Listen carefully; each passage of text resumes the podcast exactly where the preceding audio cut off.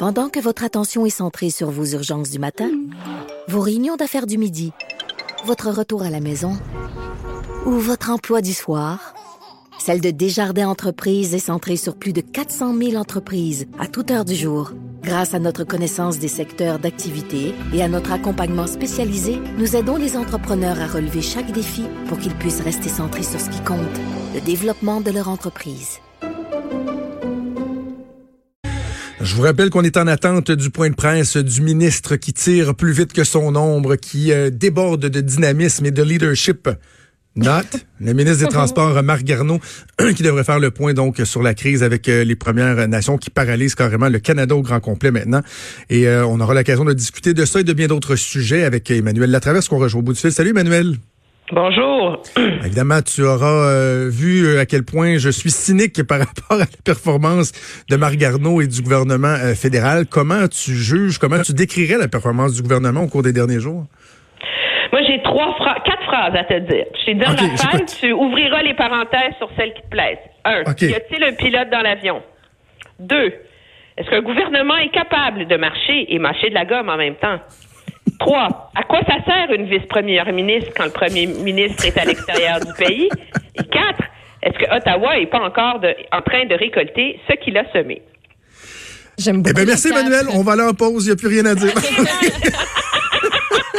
non, mais c'est parce que tu résumes tellement, tellement bien l'affaire. Emmanuel, tous les deux, on, on, fait un travail d'analyse politique, donc on parle à des gens en coulisses et on est capable de prendre le pouls des fois. Au-delà du discours officiel, on prend le pouls, puis dans ce cas-ci, j'imagine tu as senti la même chose que moi dès le en fait ouais, on dirait que le corps est mort là, mais dès le début, on a senti que c'était un gouvernement qui savait absolument pas où il s'en allait. Moi, je disais à la blague que le singe se promenait entre Ottawa puis Québec à un rythme incroyable. Le singe était tout, était tout étourdi à, se faire, à force de se faire pitcher sur les épaules d'un et de l'autre et ils ont sous-estimé carrément la, la gravité de la situation. Absolument. Je pense que c'est, euh, on va commencer par, ça revient à mon quatrième point. Le gouvernement récolte ce qu'il a semé. Tu peux pas passer quatre ans à dire que la réconciliation est l'enjeu premier et la priorité absolue de ton gouvernement. Tu peux pas observer les litiges autour des projets de développement de ressources naturelles et particulièrement ce litige-là autour du peuple Wet'suwet'en et ne pas savoir que ça allait arriver. De toute façon, ça fait un an que ça dure, ces blocades, ces blocus-là, là-bas. le problème, et là, je me permets une petite pédagogie, là. On a l'impression que de dire, ben voyons, c'est qui ces chefs héréditaires-là, là? Le, le, le, le promoteur a signé des ententes avec les conseils de bande qui, eux, sont élus. C'est vrai. Mais le problème, là, et il faut le rappeler, je pense, c'est que la Cour suprême du Canada a reconnu la gouvernance traditionnelle autochtone.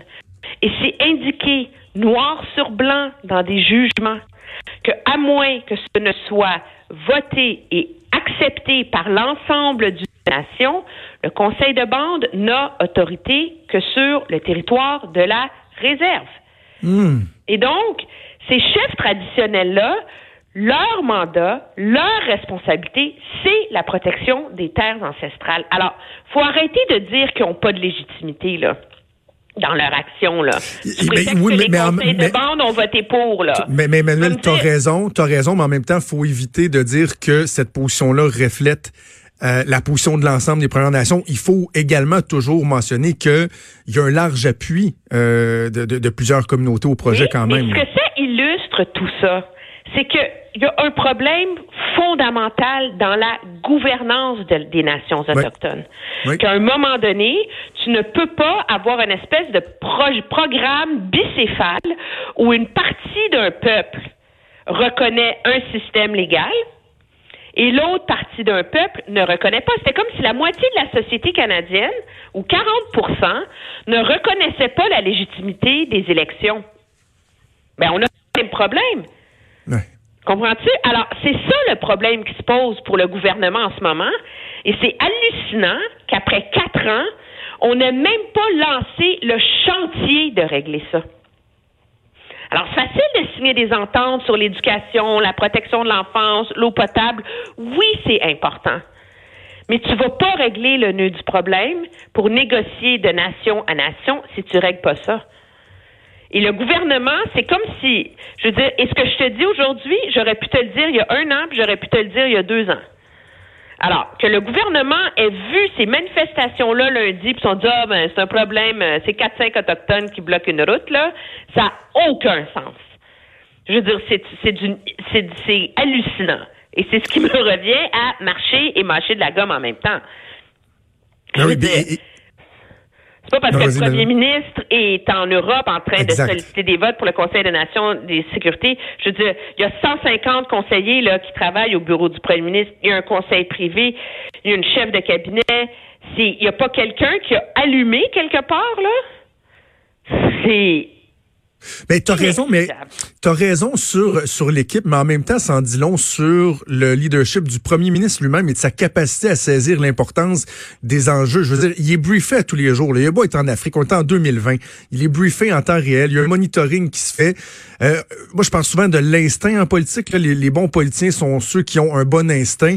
Comment se fait-il que le premier ministre n'a pas cet instinct-là de dire, oh, attention, là, il y a quelque chose de sensible, et même si ses conseillers l'ont pas allumé, lui-même de dire, oh, il faut qu'on agisse, on peut pas laisser ça se salir. Ben là, ça reflète un manque d'instinct et pire que ça, comment le premier ministre peut deux jours de suite se présenter devant la presse et dire puis je me sens mal d'être aussi critique là. c'est pas mon plaisir dans la vie de passer du sucre sur le dos de Justin Trudeau là. Mais c'est hallucinant de se présenter devant la presse et dire nous reconnaissons le droit des gens de manifester ah. et il faut le dialogue et le respect des lois canadiennes. Je veux dire, tu pourrais prendre ces déclarations deux jours de suite sur le sujet et mettre ça sur euh, des parents qui font une, euh, une chaîne humaine autour d'une école. Là. Tu sais, je veux dire, c'est et donc c'est le, la, la, le, le débat était empoisonné lundi et on est rendu vendredi et il y a une menace à ce que l'économie canadienne soit en train de d'être d'arrêter là, graduellement. Là. Emmanuel, Emmanuel, je te coupe la parole, je suis Il y a Margarino qui commence euh, son élocution. On pourra y revenir par la suite. Je vais les répéter complètement en, en français. Good morning.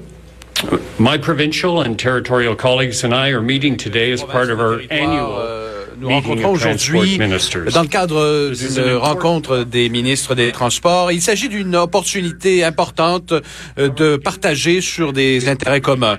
Mais en raison des événements récents, euh, nous avons discuté ce matin de ces manifestations qui se sont traduites par la fermeture de portions importantes euh, de chemin de fer au, au Canada. Je veux être clair. La liberté d'expression et les manifestations pacifiques font partie des droits fondamentaux d'une démocratie comme celle du Canada et doivent être respectés et protégés. Néanmoins, je dois dire aujourd'hui que je suis euh, extrêmement inquiet par ces manifestations qui perturbent les activités ferroviaires. Ce sont des activités illégales et il y a un risque de voir euh, un impact très négatif sur la profitabilité de grandes entreprises. Il y a là des emplois en jeu, le quotidien de gens, l'approvisionnement euh, d'aliments, de propane, de produits chimiques, euh, de produits agricoles pour l'exportation et tant d'autres produits la très vaste majorité des biens, des produits que nous utilisons, que nous achetons dans les magasins, voyagent par euh, les voies ferroviaires. Il y a également les passagers qui voyagent à travers le pays et qui comptent sur ce moyen de transport. Ces gens qui voyagent notamment pour des raisons familiales. Alors, ces manifestations affectent tous les Canadiens aujourd'hui. Euh, pour résoudre ce conflit, il y a une chose à faire, c'est le dialogue pour parvenir à un consensus, pour progresser. Et euh, il y a eu des progrès aujourd'hui au cours des dernières heures, au cours euh, en, en Colombie-Britannique. La ligne ferroviaire qui avait été bloquée a été réouverte. Il y a eu des inspections. Euh, et en l'espace de trois heures, les trains ont pu reprendre leur chemin. Et donc la réouverture en Colombie-Britannique de cette portion permet euh, de reprendre les activités au port de Prince Rupert. Euh, je demeure euh, extrêmement optimiste à l'effet que nous puissions trouver des solutions en Ontario et un dénouement également au Québec. très clairement, il s'agit d'un moment difficile. On a beaucoup de pain sur la planche, mais je peux vous assurer que le gouvernement du Canada s'engage à, travailler pour faire des, des pas concrets vers la réconciliation. Le Canada est une démocratie fière qui croit à la règle de droit. Alors, c'est ce que nous faisons aujourd'hui. Pour aller de l'avant, nous travaillons très fort sur la réconciliation. Euh, c'est quelque chose que nous devons faire, mais en même temps, nous sommes fiers d'être une démocratie qui travaille avec la règle de droit. Mes collègues provinciaux. Alors, euh, le ministre des Transports, Marc Garneau, qui a choisi de faire son allocution en anglais euh, plus, avant de le faire en français. Donc, euh, merci à Pierre-Olivier Zappa pour son excellente traduction. On va peut-être retourner pour la période des questions plus tard, mais on comprend qu'il va répéter la même chose en français. Emmanuel, peut-être une réaction à ce que, ce que vient de dire le ministre Garneau? Ben, le gouvernement euh, est conscient du problème et on a hâte de voir les solutions qu'il a à offrir. Mais le problème, c'est qu'en laissant cet enjeu-là dans cette réserve, cette communauté-là s'envenimer, il a relancé le mouvement de revendication des Autochtones d'un océan à l'autre, qui, eux, disent, ben écoutez, ça fait... On n'a pas le choix, à un moment donné, de bloquer les trains pour que vous preniez la mesure de vos promesses brisées. Et ça, même si ça agresse beaucoup euh, de, citoyens euh, de la société, la réalité, c'est que c'est le seul outil qu'ils qu'ils craignent avoir, je pense, et je le défends pas, là, j'essaie de l'expliquer, pour essayer de forcer la main du gouvernement qui, inévitablement, se traîne les pieds dans le règlement des questions des revendications autochtones. Exactement, parce que, tu sais, puis moi, j'avais écrit là-dessus dès les, les, premières heures là, du, du conflit. J'ai le problème, c'est que le citoyen, lui, comprend pas qu'à un moment donné, il y a un double standard qui est difficilement justifiable. Donc là, il se dit inquiet, rappelle le droit de manifester, mais tu sais, il dit, écoutez, nous, on s'engage à discuter pour favoriser la réconciliation, mais c'est parce qu'à un moment donné, il y a des gestes illégaux qui sont posés jour après jour d'un océan à l'autre et qui nuisent carrément à l'économie du pays. Tu sais, ce discours-là, après une semaine, moi, je, trouve qu'il ne tient plus la route. C'est pas suffisant? Mais parce que le, gouvernement aussi a un devoir de pédagogie dans, dans ces enjeux-là. La réalité, c'est que les, les Autochtones, les Premières Nations, vivent beaucoup en marge de notre société encore à ce jour. Et mhm. donc, c'est pas un enjeu, c'est pas comme la gratuité scolaire, la laïcité, c'est pas des trucs auxquels les gens sont exposés beaucoup. Et donc, quand ces crises-là surviennent, euh, on constate le décalage entre la perception du public majoritaire et l'ampleur de la, colère et de la déception des, peuples autochtones. Et je pense que c'est très réducteur de la part du gouvernement Trudeau en ce moment de ne laisser que Marc Garneau aller au front. Parce que oui, les rails de chemin de fer, l'économie canadienne, mais quand on laisse Marc Garneau au front, c'est comme si on ne parlait que du symptôme. La, le nez qui coule, la fièvre, etc. Et on parle pas du virus qui est la maladie, qui est le problème des droits autochtones, des revendications autochtones, de trouver une solution, de négocier nation à nation. Et ça, c'est le devoir des ministres qui sont responsables de ces dossiers-là. Et moi, je, je trouve ça très surprenant qu'on n'ait pas vu Caroline Bennett cette semaine. Elle est pourtant la ministre responsable des relations couronne Première Nation. Et par la, dans le même axe, pourquoi on n'a pas vu Mark Miller, qui parle parfaitement français, euh, qui est un ministre de la région de Montréal et qui, lui, est responsable des services aux Autochtones. On va aller aux questions, euh, si tu veux bien, Emmanuel. La compagnie euh, fait appel à une injonction euh, dans une province.